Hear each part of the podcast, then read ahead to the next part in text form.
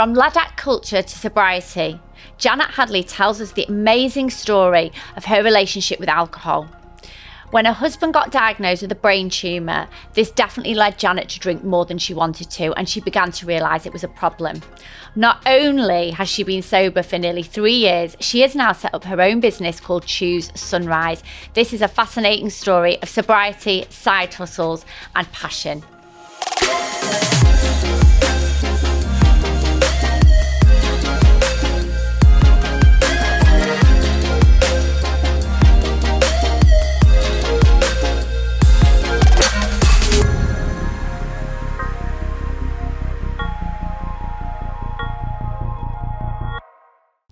Welcome to the Anything is Possible podcast. Today I have with me a lady called Janet Hadley, who is the founder of a fascinating business called Choose Sunrise.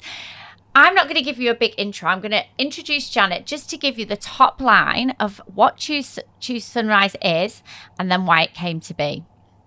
Thank you. And thank you for having me today. Um, so, yeah, Choose Sunrise is a business that's founded on the belief that nobody should ever feel afraid to ask for help with alcohol use. And I'm on a personal mission to end the stigma that's associated with alcohol use disorder. Um, and I'm bringing this message into the workplace, um, creating alcohol safe workplaces. So, I mean, it is a really fascinating subject because I grew up in kind of the ladette culture and alcohol has very much been a part of my life in terms of friends family work. But i've noticed in my business a real shift through the generation that actually it's not that cool anymore particularly for the younger generation. So I know that you're on a personal mission, which is what we're going to talk about, but it's actually quite a trend at the moment as well, isn't it? It really is. I know it's not often that I'm on trend these days, so that's quite exciting. Um, but yeah, the sort of Gen Z, as uh, as they've been called, um, are entering the workplace, and what employers are finding is that the kind of go-to rewards of a free bar are not actually as appealing as they might have been um, 10 15 20 years ago. So there's a lot of work to do here for employers to really get their heads around um, this change and to think about sober inclusive sober mm-hmm. inclusivity in yeah, the workplace yeah. um, because it's going to get more and more important. Yeah. Oh, 100%. I think um, for Make Events, my company, when we're organising events now, it's a, it's as much of a consideration as the alcohol in the same way that over the years, you know, we've gone for all the different versions of milk and gluten free and vegan. Like yeah. it's all about pro choice. And I think, you know, we should be able to offer people chocolate as well as chocolate protein balls and non-alcoholic wine as as much as wine. So we're going to get into the nitty gritty of that. We're going to talk about you actually setting up the business and what you're doing in your mission. But let's just rewind back a little bit. So, Janet, talk us through your 20s, 30s. What was your relationship with alcohol like? Sounds time. like it was a lot like yours, actually. So um, I grew up in the night. I was like a '90s ladette, um, so I think I finished university in 1999, yeah, eight or nine, something like that. I mean, yeah. who can remember? I was so drunk the whole time. um, and I, um, like Zoe Ball and Sara Cox were quite big and they were yeah. like, you know, downing pints was cool and keeping up with the boys was important. I guess there was kind of like a, a point in time where like women's rights for the first time had really truly become um, solidified. Yeah. And we were out there get, basically proving that we could do everything that boys could do yeah. and that included drinking them under the table. And how did you feel about alcohol at the time? Did it was it not like relevant to you or were you having moments where you're like oh cringe like? Well i think we all had the cringe moments but um because we did all have them and i guess you know, you, you end up in a bubble of people yeah, who are similar yeah, to you, don't you? I'm sure there were other people around who didn't drink excessively, but I didn't know any of them. Yeah. Um, yeah. so you attract people to you who were doing the, the same thing. And, you know, I, I was really shy as a child. And I think when I discovered alcohol, it just gave me this like massive confidence yeah, boost and i just yeah. fell in love with alcohol yeah i yeah. really did I, I enjoyed myself and i enjoyed drinking it and i didn't see anything dangerous about it at all. And then you um, obviously go through uni, party culture, and all of that. And then you met your husband. What, yeah. When was that? Well, actually, that was at university. Oh. So I know we've been together forever. Mm. I was only 20 and oh. I'm 45 now. Oh. so how sad is that? But so when you kind of got out of that party mode then together, what was your, as a couple, what yeah. was your relationship with alcohol like? Yeah. So we kind of, um, we used to go out drinking right up until really when we had children. Yeah, um, yeah. So I was 27 when I gave birth to triplets, which was a, a shock. I mean, I did I did know when I was pregnant, Yeah, but you know, yeah. it was a it was a really big shock. Yeah. Um, because 27's not that young to have a child, but it's quite young to have three. Yeah. In one Um, go. yeah, in one go. So you know that was um, obviously a completely life changing experience, and um, I didn't drink when I was pregnant, and I didn't have any issues with that actually. Yeah. So you know, I didn't, I didn't really miss it. I, I felt sick a lot. Yeah. Um, so I don't think I really had like any kind of capital P problem with alcohol yeah. at that stage in my life. Um, but what I, I can remember the first time we had a bottle of wine at home. So the girls must have been about maybe seven or eight months old, Yeah. and they'd slept through. Um, and we'd had a full night's sleep, and then we were watching The X Factor, of course, and we shared this bottle of wine, and it was like, oh, I remember alcohol, Yeah, you know, yeah. and.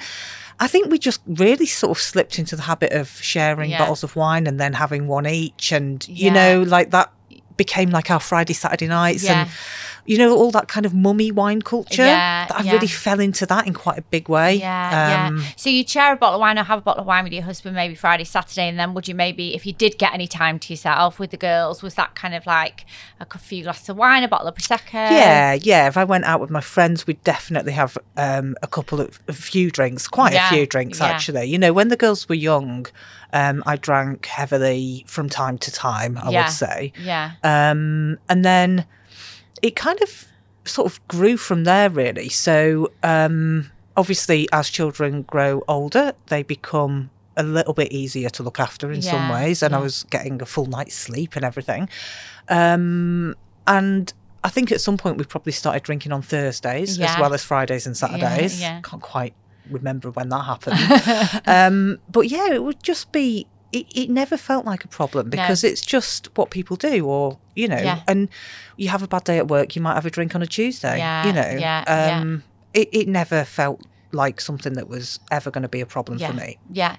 Okay, and then um, come like 2018, you've been with your husband. How long at that point then? Um, About 20 years. yeah, 20 years, yeah, Wow. yeah. So three three children, lovely marriage. 2018. Tell us what happened. Yeah, so um, I was absolutely devastated by the diagnosis of my husband's brain tumour, um, which really did hit me out of nowhere. Yeah. Um, it was it was the biggest shock I think I've ever had, and that includes having triplets. You know. Yeah. It- And it- how yeah. did you find out what? Um, so what actually happened was um, he had a seizure in the night, and um, you know uh, it, that was quite a big trauma in some ways. Um, the ambulance crew came. Um, then after that, he kind of was sent for loads of different tests, and everything came back as normal. And the very last test that that they did was an MRI scan. Yeah. And the doctor even said, he said, look, we're not going to find anything. We just need to do it. And then that'll be the end Yeah. of this. So, Like a one-off. yeah, it's just, thing. yeah, apparently something like one in 10 people has a, a, Yeah. a seizure at some point for no apparent reason. Yeah. So we just didn't worry about it. Um, and then on the day of his results, I was due to be over in Manchester. Um, and I said, Do you want me to come with you? You know, I'll stay here if you want. And he was like, No, go, you go to work.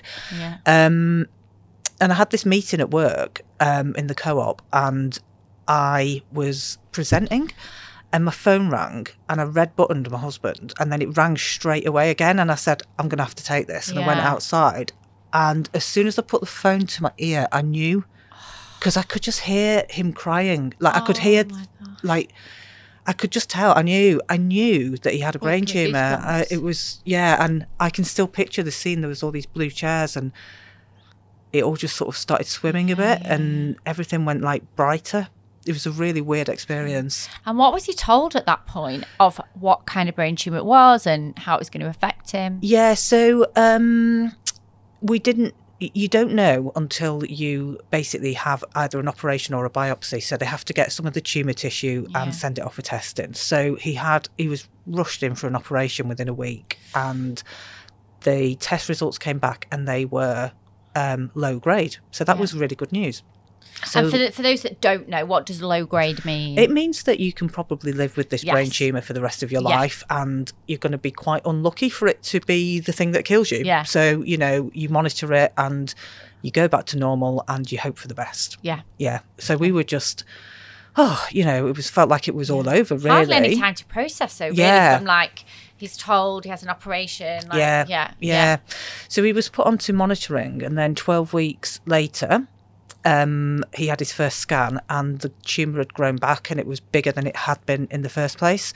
In, in So, what time frame was that? 12 weeks. Wow. Yeah. Yeah. Um, so basically, what they said is the, you know, we've misdiagnosed it, and it, it can't be low grade to have grown at that speed. So he went back in for a second operation, and actually that was more successful. And they got most of the tumour out, but it did leave him having to learn to walk again Mm-hmm. and having to learn to use his right hand again. And with the worst short term memory of anyone walking this planet. Yeah, but, yeah. you know. And you said as well, and did this happen at this point that his career, essentially, he was a code Yeah, he was right? like a pro- Yeah. computer programmer. Yeah, and he just um, hasn't been able to return to that because, well, like short term memory Yeah. and. Um, he gets like what they call cognitive fatigue, where you just get very tired very Yeah, quickly. yeah. Yeah. So this is 2018. So how do you both, as a couple and as a family, navigate what your future's going to look like? What was your strategy? Yeah, um, I mean the the saddest thing I suppose about it is that um, we've always talked about what we were going to do when we retire, even when I was twenty. Like Yeah. we've always had this retirement plan. Really? Um, yeah, and we're going to sell up, and we're going to have um, just cash in the bank, and we're going to travel the world. And we like when we went traveling, we kept finding places that we might go when Yeah, we retire, yeah, and yeah. all this like just plans. You know, we talk about it all the time, and that just stopped. Like we don't talk about it anymore Really? because we know he's not going to get old. Yeah. We know that he won't grow old, Yeah. and when that tumor comes back, you know, it's yeah, it's high grade, and it's it's it's, it's, it's he's terminally ill. So um, the way that we cope with it, I think, is that we live for today. Yeah. Um, we don't really spend a lot of time thinking about the future. Yeah. Um, yeah. And in some ways, that can be really difficult, but in other ways, it's actually incredibly liberating Yeah. to be really present every single day and to yeah. make the most of it. That's actually funny you say that. Uh, There's a, a woman that I follow called Bozoma St. John. She's a very high up marketing director in the US. She's been marketing director for Uber. Um, and her husband, unfortunately, did, did pass away. It was cancer. But um, she said that when he was given his his prognosis, they used to wake up every day and say, What shall we do today? And they Yeah. would do whatever Yeah. popped into their mind, which I thought was lovely.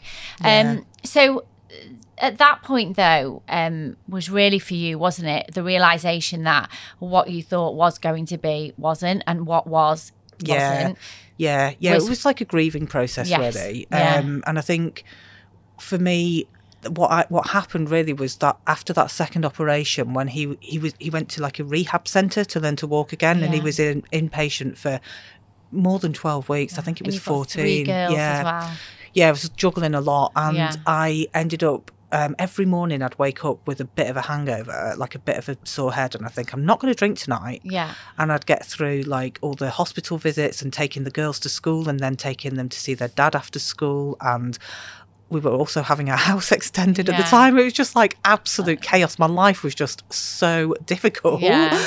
Um, I'd get to the end of it and I'd just be like, oh, I'm going to have to have a drink. Yeah. Like, I just need one. yeah Um, and then it just got to the point where I was drinking like nearly a bottle of wine nearly every night. Yeah. And it was just, I just knew that this was wrong. Yeah. And that I needed to do something about it. it's almost like you're trying to prescribe yourself self-care and self-love but you haven't actually got time to do that in the right way so the the nearest gratification is that Yeah. oh but, you Yeah, know yeah. and, and and how long did that go on for really until you kind of went mm, hang on a minute this isn't Well, I kind of had a few attempts at ditching the booze. So, well, first of all, I didn't want to ditch booze. I wanted to moderate. yeah So I wanted to cut down and I wanted to be like a normal drinker who didn't have to finish the bottle. yeah yeah so I tried I mean, I just tried using willpower, and that you know it'd work for a while, and then it'd just creep back up again. Yeah. Um, I tried cutting out wine and just drinking gin, and what would happen is I'd have like two gin and tonics. I don't really like gin, so I'd have two gin and tonics, and I wouldn't enjoy them.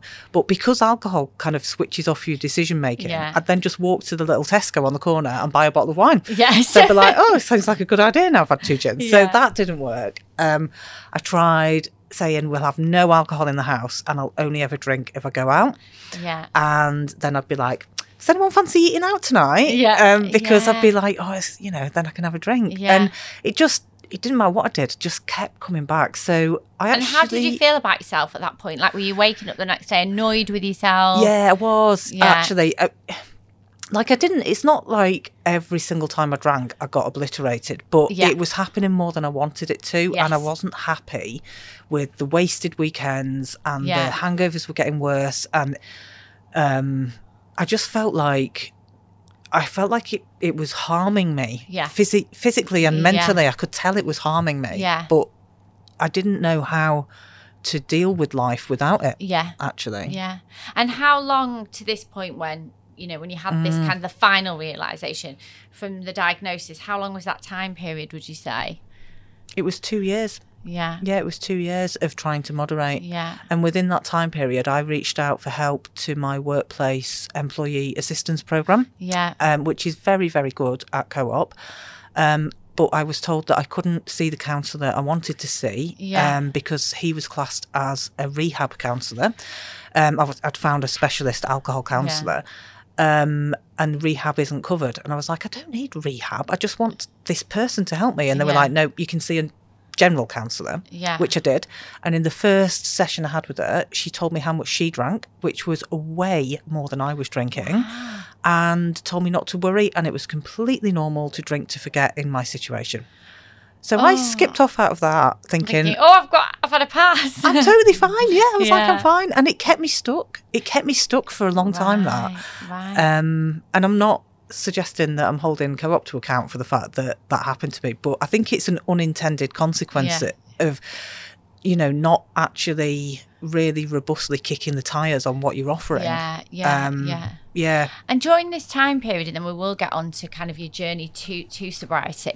Had anyone mentioned to you, friends or family, like Janet, you know, do you think you should be having that glass of wine? Had anyone picked up on it? Um, Interesting you say that because one of the first things that my husband said to me after his diagnosis, like one of the first things that came out of his mouth was, "Promise me that after I die, you won't become an alcoholic."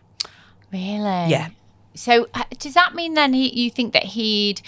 Mind you, you were drinking together, Yeah. weren't you? But do you think he'd he probably knew as well Yeah. it was too much? Yeah, and hi- there's there's a history of alcoholism on his side of the family, Right. and he was at the time a really heavy drinker. Um, I think he could see it in both of us, Yeah. actually. Yeah. And because what people don't realise is that the happy social drinker can become um, an al- alcohol dependent drinker very quickly after a big trauma. Oh, I can imagine. Yeah. absolutely. Like it's Yeah. your crutch. Yeah, abs- right. And yeah. you, you know, there's that pot. There, there is that percentage of it you enjoy until it goes over Yeah. over the edge. Yeah.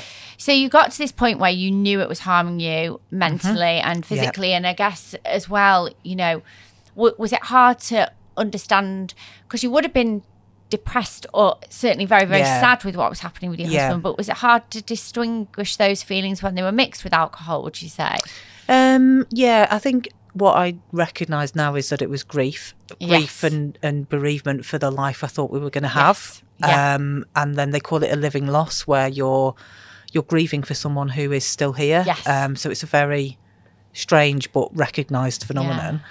Um, and I think alcohol was preventing me from processing yes things. Yeah. Um, now that I'm like coming up to three years sober, I realise that it's so like what happens when you get sober is that you just have to face up to things. So you don't push them down with alcohol anymore. Yeah. And you have to feel all the feelings. In fact, there's a saying the worst thing about stopping drinking alcohol is that you have to feel all the feelings. But Yeah. the best thing about stopping drinking alcohol is that you can feel all the feelings. Yeah. So it that's quite funny because when I came out of um, a like really long term relationship, like twelve years, to like towards the end, I was like, I need to stop drinking because I can't make a decision when Yes. alcohol's involved. And I actually did five months. I wasn't.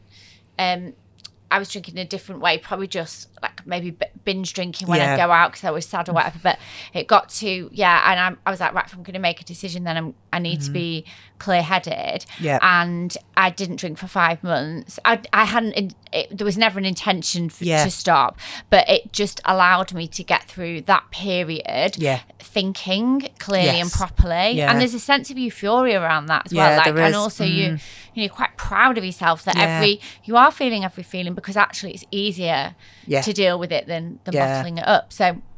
Okay, so you tell us how. So you were like, was it one day that you went, that's it, or was it a gradual? thing? Um, it was one day. Yeah, it was actually. It was one day when I woke up with a hangover, and the night before, um, one of my daughters had asked me to do something um, special with her, and I'd actually said no um, because I just really wanted to drink. Yeah. Um, and I woke up the next morning, and I just thought, this is not right. Yeah. Like I can't.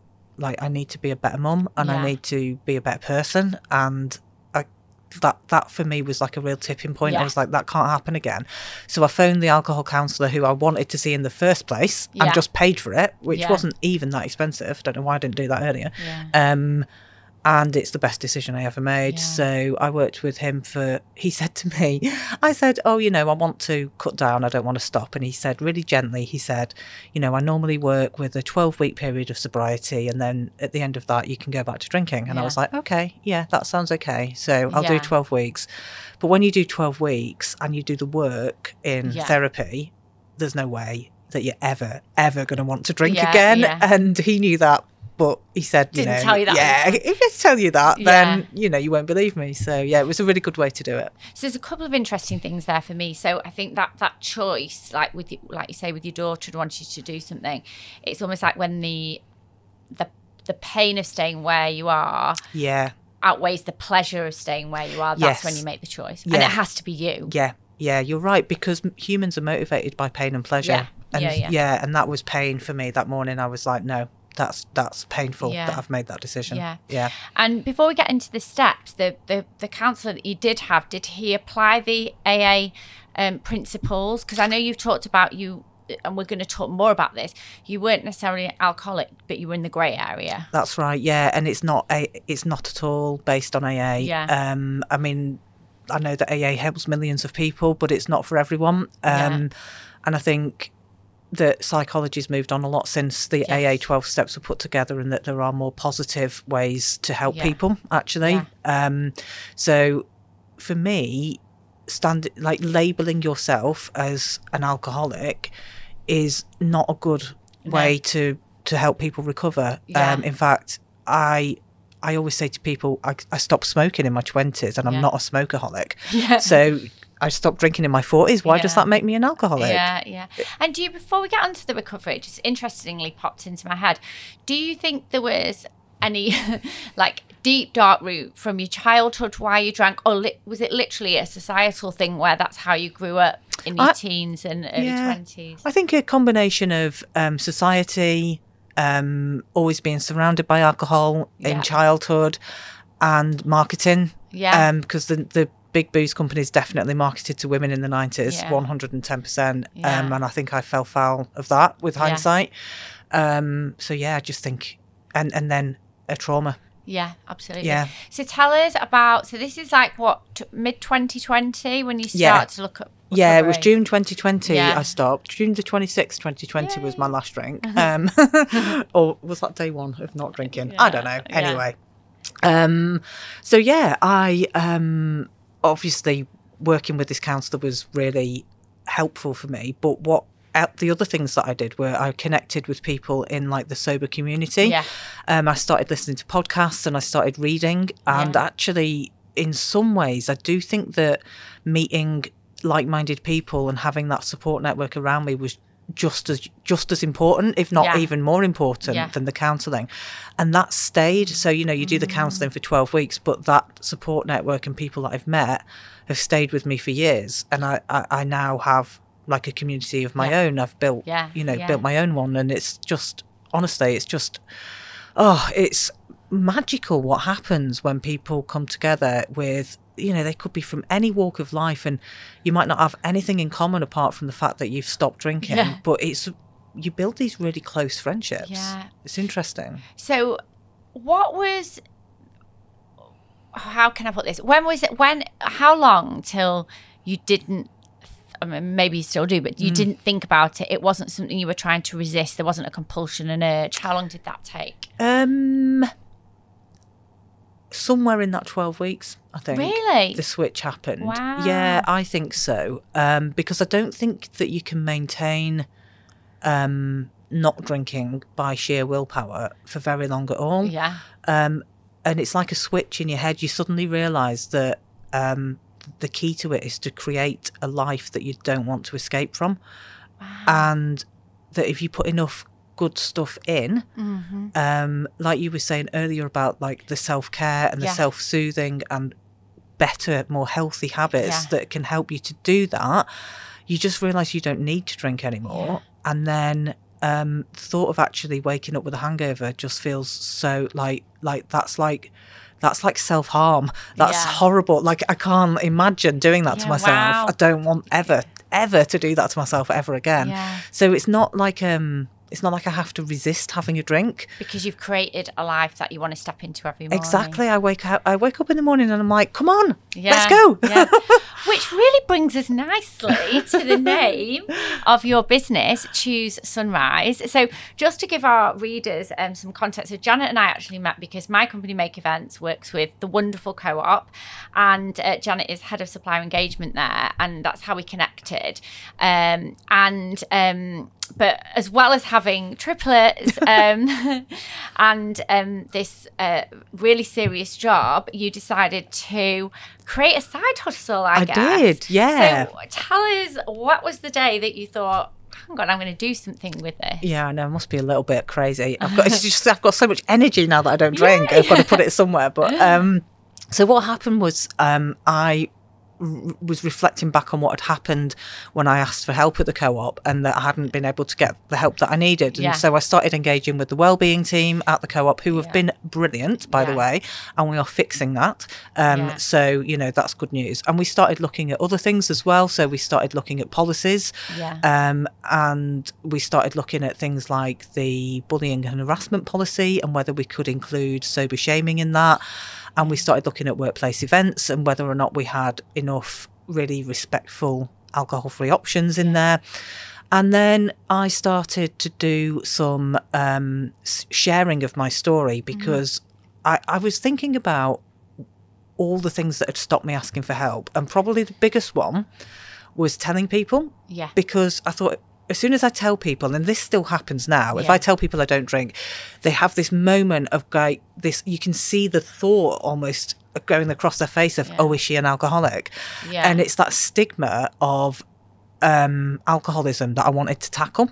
Yeah. And I thought about other subjects that have been stigmatized, like mental health Yeah. and even menopause more recently. Uh, yeah. Yeah. And I thought about all the brilliant work that employers have done to reduce that stigma. And I just thought there's a gap here. yeah. So I started doing workplace events where I'd share my story, and people started coming to me and asking for help with their Yeah. own alcohol use. So I felt a little bit out of my depth actually, and I went and did some in my own time and with my own money. I Yeah. did some training, and I became a sober coach, and I've become um, an NLP practitioner. Amazing. Um, so I did um, my sober coaching with Janey Lee Grace, who was brilliant, and um, NLP practitioner. You can do lots of different places. I did mine with Beyond NLP, um, and that's given me the skills that I needed to help the people um, who were coming to me. And then I started putting it together into like a digital program so that I could help more people. Um, and it kind of became a sober coaching business. Um, but the next step for me now is to um, get this message into the workplace, into more, and I want to take all of the brilliant work that I've done with Co-op Yeah. and package it up and bring it to other employers. Yeah. So it's already tried and tested in a big, big corporation. Yeah. It's had a huge impact. We have 70 people in our head office workplace sober support group that I run, like 70 people. I was expecting about 15. Yeah, Um, yeah. And, you know, someone told me yesterday that I'd saved their life, which, I mean, I, Gosh. I did say, don't be so melodramatic. Yeah. But, you know, isn't that interesting that that's someone's, Yeah, con- you know, yeah, perception of what a difference it's made to them in the workplace? And I just think that there's, I don't think that there's very many HR directors um, who see that it's a need. Yeah. But I think if they allowed the possibility of it and for me to come in and just put the feelers out and set it up and see who comes along, I think they might be a bit shocked at how much people want to talk about this. And from a, you know, if you want to look at it from a real business, financial standpoint, we all know that when we have a hangover, our work is not Yeah. tip top. So from a productivity point of Yeah. view, for HRs and L and D departments to to recognise this. Yeah. But I'm really interested because knowing the co-op, it's a massive organisation. You know, you're heading up a department. So how, where did the skills come from? To you know, I'd love to know because I think there's a lot of people that will be listening that have a side hustle or want to set up something in whatever arena that is. What were the steps? Was it like I thought of a name, I got a website? Like what were the steps? Yeah, so I mean, it started off as um, a sober coaching business, so it didn't really have a name. It was just my name. Yeah. So the first um, domain that I bought was janethadley.co.uk. Um, Always useful to keep though, Janet, always, you know? yep, yep. Still have a few little bits and bobs on there, but um, and then um, I really wanted to to build this brand. I wanted to build this digital product that I'd made is called 101 Days to Sober, and I wanted to incorporate that in. Um, and I'd got some quotes for people to kind of make me logos and things like that. And then I bumped into someone who I haven't seen for literally 20 years Yeah. who used to work I used to work with her at Asda and she used to design packaging for Asda Oh, wow. and she now has her own studio Yeah. and she was like look it's too small a job for my studio but I've got a really young um like up and coming superstar designer Yeah. who'll do it for you for Yeah. hardly anything and Yeah. I was like oh my god that's amazing so I've got all my beautiful branding like my brand guidelines are exactly the same layout that I used to have as a buyer at Asda I'm Oh, like, wow. Yeah, really I'm like oh yeah I got yeah I did get a very good bargain And so all of I- that was really easy I love to talk facts and figures because Yeah. I always think it's really interesting for people listening. So, what kind of investment has it taken you to get it to where it is now? Um, yeah, I I made a couple of mistakes. So um, I've probably spent about four thousand pounds. Yeah. Um, and I could have done it for two, um, because I've prob- I've definitely the tech is a big learning for me. Yeah. Um, so the software that I've bought now is like under a thousand Yeah, dollars you a were telling me about that. Do you want to give it a little plug because you Yeah. have you've like lit- I mean, I said to you, I've noticed from being on the receiving end of all your like comms that it looks super professional. It's just so easy and Yeah. everything can be automated. So it's called Gold Star Pro. Yeah. Um, and I can send you a link to put into Yeah. the show notes. Um, because I am more than happy to talk to anyone about Yeah. my software mistakes and what I've learned and the money I've Yeah. wasted. Um, but this this software has been amazing and I've got all of my digital content in there and then I've also got all of my CRM and my email lists and my websites in there and my social media scheduling is in there and my survey that I've just created called how how alcohol safe is your workplace Yeah. that's all in there so it's yeah it's just brilliant And for our listeners, like you were not like this is not what you do day to No. day, is it? So you've you know at at forty at the time 43, 44, you've like Yeah. taught yourself all these new skills. yeah I guess I mean having that commercial corporate background Yeah. and being a buyer um Yeah. you know I've got a lot of the The thinking. yeah, I've got like the I suppose it is quite an entrepreneur entrepreneurial role Yeah. within a big Yeah. corporation but my goodness it's so different when you're on your own i've got no one to delegate to Yeah. and it's like everything is down Yeah. to me and Yeah. you know it feels very different but i'm i'm just enjoying it Yeah. so much and it's such rewarding work Yeah. um and you know i've made that um, initial investment back. Um, so this year we can actually make some money. That's unbelievable. So, like, talk to us Yeah. about that. So, how's it become um, revenue generating for you? Yeah, so the main way that I've um, generated revenue has been through um, one-to-one coaching Yeah. so far. So I sell Yeah. packages um, called, like I said, 101 Days to Sober, and you can buy a package that has either six or 12 one-to-one coaching sessions with me alongside all of the digital content, and that's the main product that I've been successful in selling. And- And what kind of Um, investment is that? Because there might be somebody listening and think, you know, that this is making them think, I, re- you know, I Yeah. recognise a bit of me in this. Yeah, what- so for six sessions and the program, it's seven hundred and fifty pounds, and Yeah, then for the twelve, it's like one thousand two hundred and twenty-four. I think. yeah, yeah, yeah. it's a funny number that Oh, one, but yeah, um, and that's yeah, I, I love doing it as well. Yeah. I really love doing it. And then I've got um, a sober socials group as well for people who are already sober, so Yeah. they don't need all that kind The of coaching, coaching.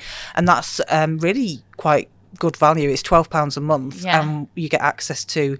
Uh, like all of the talks that I've done Yeah. um, on different topics, things like your first sober Christmas or like going on holiday, like Yeah. in, an all inclusive holiday sober, um, stopping drinking when your partner doesn't. Yeah. There's loads of stuff in there that you can access. And then we have a get together on Zoom every month.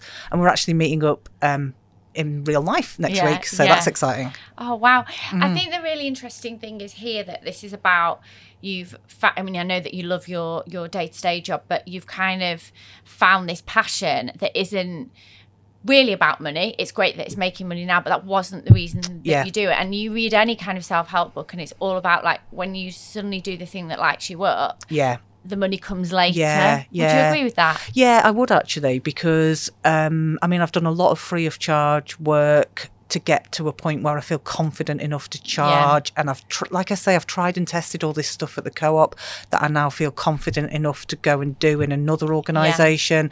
So, you know, I must have put, it- like, to get back to zero when you think, I could have just done like literally nothing and been at the same point financially. Yeah, like yeah. that is insane Yeah, to have yeah. done that much work Yeah. to get to zero. Yeah. Um, so yeah, it, it it's all been purely driven out of passion Yeah. and wanting to help Help people, wanting to make a difference in the world, and wanting to end this horrible stigma that Yeah. people who get into trouble with alcohol do not deserve. Yeah, yeah.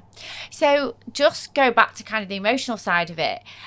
Since being sober, have you actually had to deal with the grief and the feelings around what may or may not be for you and your husband? Has has that been a journey for you as well? Yeah, definitely. Um, it feels like when you first get sober, I think everything is raw. Like Mm-hmm. everything, and it's like you have to kind of deal with things as an adult yeah. for the first time, which is horrible and scary. um, so yeah, it's definitely been. It's not all been plain sailing, Yeah. without a doubt. You know, I've had moments of just feeling completely overwhelmed with grief. Um, I've had, you know, I stepped down from a promotion at work Mm-hmm. um, because I just, I just felt that I was giving too much of my headspace to it almost. So I stepped down into, I mean, I'm still in a really senior role, but I just stepped down into something that I felt I could do um, a really, really good job of and be really present at home Yeah. with my husband and my children Yeah. and run a business. Yeah. So it was just a step too far being promoted. yeah. I think grief's an interesting topic and Mm. something that we are addressing at the Anything is Possible conference. That grief comes in many forms and it, it can come in, you know, the natural bereavement that we would expect with parents or we lose a friend or or you know Sean Lord that's in series one loses a leg that's a Yeah. grieving process Yeah. for a life that you're not going to have and it's it's almost like a complex grief isn't it I would say Yeah, it that's- yeah yeah, yeah, That's exactly right. It is Yeah. a complex grief, and it's not. It's not a one-dimensional thing. It's like a, a, a, a, it's like a cloud almost. You know, it's it moves and it shifts and it Yeah. changes shape and it's different on Yeah. different days. Some days the cloud is all white and fluffy and it's Yeah. okay, and some days it's really black and grey and Yeah. quite ominous. Um, yeah, Can you say that you? This phrase that I, I've heard used that is, you know, living this whole life without a whole heart. Would that sum things up to you? Like, what is there a missing piece in this? uh, You know, I know he's here, is with you, and you're, you're living your life together, but like how do how do you? I'm always really fascinated with how do you live in you know and have the happiest and be the happiest you can when you've got this you know essentially Yeah, this this, this heavy weight this grief Yeah, it's. I don't feel like I identify with that particular phrase. For me, something has changed permanently, Yeah. though, um, that will never ever be able to go back. Mm, Um, it's it's more like um, it feels more like a, a rawness. Like an edge to life that Yeah. wasn't there before. Like life was very comfortable yeah and I had a lot of security. Like nothing really bad had ever happened, Mm-hmm. um, so I just kind of assumed that nothing ever would. And then when something like that happens, you just feel a bit less trusting of of, of the world, the Yeah, universe yeah, somehow, and you just yeah. feel I don't know. I feel a bit more wary yeah somehow. yeah yeah, bit bruised and battered i guess yeah. I guess. Yeah, yeah yeah. Well, it's it is really really exciting. So, um, you've got a podcast now. I have. Which yes, is called. it's called Professional Drinkers Yeah. from Choose Sunrise. Yeah, yeah, yeah. And tell us about that because people, where can they find it? Who are Yeah. your guests? So you can find it anywhere that you get your podcast. So it's on Apple, it's on Spotify, it's on Anchor FM. So you can find it easily. Um, and the whole podcast is about alcohol culture in the workplace. Yeah. Um, so I interview people who've got opinions on this. So it could be anyone from an HR professional through to someone who's had a really good or a really bad experience in the workplace. Um, I've interviewed people who organise sober friendly events. Yeah. Um, and yeah, basically, it's really all about the case for change Yeah. in the workplace. Um, Yeah. And it, it, it's really nice when I hear from progressive employers who are doing really good work in this Yeah. space. So it's not all about the disaster stories, it's some of it's about, you know, brilliant um, best, best practice stories as well. Um, so, and I'm loving doing the podcast. I've met some really interesting people. Such good fun, It isn't it? is. I love it. I love it. so, on to a few more fun things. Let's find out um, for people that are sober curious or Yep. sober, um, in your opinion, um, what is the nicest alternative to a champagne in the sober? Oh, that's easy, Go on. easy, easy. So it is Noughty from Thomson and Scott. Yeah. it is the the only one that I would consider having on my Christmas table now. Yeah, yeah, okay. And what about how are wines doing? Because wine seems to be the hardest thing to Getting replicate. better, Yeah, getting better, What definitely. Um, so the for a red, yeah. there's one called um, I don't know how you pronounce it. It's called Win Dash E, like Okay. the word wine with a dash in it. Um, and it's the Tempranillo that is aged in oak barrels for Wow. 12 months, and it tastes of oaky, red winey loveliness. Oh, and it's right. brilliant. Let's it's really good. Put that in the show notes, Yeah. actually. Yeah, no one seems to know about that one. No, I might. Um, I might try that. yeah, um, I didn't really drink white wine too much, so I'm not super yeah. clear on that. But um, people drink the um, McGuigan's from the supermarket and seem to enjoy the, the Yeah. you know the Sauvignons um, from that. Yeah. So yeah, they are getting better. Um, but I do think that in some ways, when you switch to alcohol free, it helps to switch to something you didn't drink the alcohol version of. Yeah. If you see what I mean. Yeah, so it doesn't yeah, taste as you're not comparing it so yeah, much. Yeah. I believe there's some nice, um, like a nice way to make a fake Aperol spritz as Oh well. Oh yeah. there's a company called Anon, A N O N, Yeah. and they do. um I don't know what they call it, but it's you know Yeah. you can tell from looking at it what it is. Yeah. Uh, that's very very good. Yeah. Um, and they did a oh they did an amazing product at Christmas. They did this uh, Christmas pudding liqueur, but alcohol free. Yeah. And I. I was drinking that with fresh cream. Oh, Oh, so so like a- naughty, yeah. but really, really good. Yeah, So I guess like one of the messages that we love to instill in people at anything is possible is that anything is possible at any age. You started a business at, Yep. you know, mid forties. Yeah. Um has it inspired you like for the decades to come and what you could do as well? Yeah, definitely. 100%. I mean, Co op have been so supportive, um, allowing me to, you know, get this up and running um, while still doing my day job. You know, I have. I've put a lot of hours in out of Yeah, hours, I can yeah. tell you. I really have. Um, eventually, I would love to get to a point where I've got enough other really progressive employers who want to invest in this that I can actually leave the co-op and just work full time in creating alcohol safe workplaces um, and putting on alcohol free events with the company that I'm partnering with and just having the time of my life in the alcohol free community. That's what I want to do. So, for people listening that might be working for a company that might find that interesting, where can they find you? Yeah, so you can easily find me on LinkedIn, Janet Yeah. Hadley, um, and you can also find my website, choosesunrise.co.uk. And if you just head to the HR section, you can book a, an appointment online, you can email me, you can sign up for free resources, all sorts of things. And soon you'll be able to do the survey, which I've just been building today, yeah. Um, called How Alcohol Safe is Your Workplace, which is uh, a good starting point for anyone who's in HR. Well, Janet, I'm so glad to have met you. And with what we're trying to do with anything as possible, we've talked about, you know, things that we can do together in the workplace. I'm really excited to have met you and come on this journey with you. Um, before we finish today, and the podcast is called Anything is Possible, what does anything is possible mean to you? Oh, that's a great question. Um, anything is possible to me means dream big.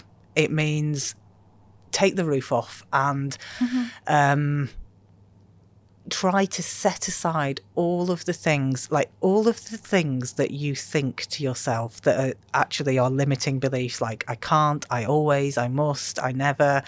Catch yourself thinking those things. And really, like I always say, take that thought to court. So, so if you say, I can't leave my job because, I, you know, I will never earn enough money if I leave my job, like according to whom? What mm-hmm. is the evidence for that? So nobody has ever been able to leave their job in their mid 40s and make enough money out of a business. Is that really true? Yeah, yeah. Of course it's not. Some people Yeah. can. So, you know, take the thought to court, test it. It's probably not true. I love that. I saw a quote the other day, and it was something along those lines, and it was like the chances of it actually ruining your life is very unlikely. exactly. You know, we, Yeah. you know, you, you find a way, don't you? And if Yeah. that is not right, you find another way. So, Yeah. um, I'm really happy to have met you. much, much love to your family as well, you. and I hope that your husband is doing well at the moment. And um, here's to a sober future and um, the growing passion of your business as well. Thank oh, you. thank you so much.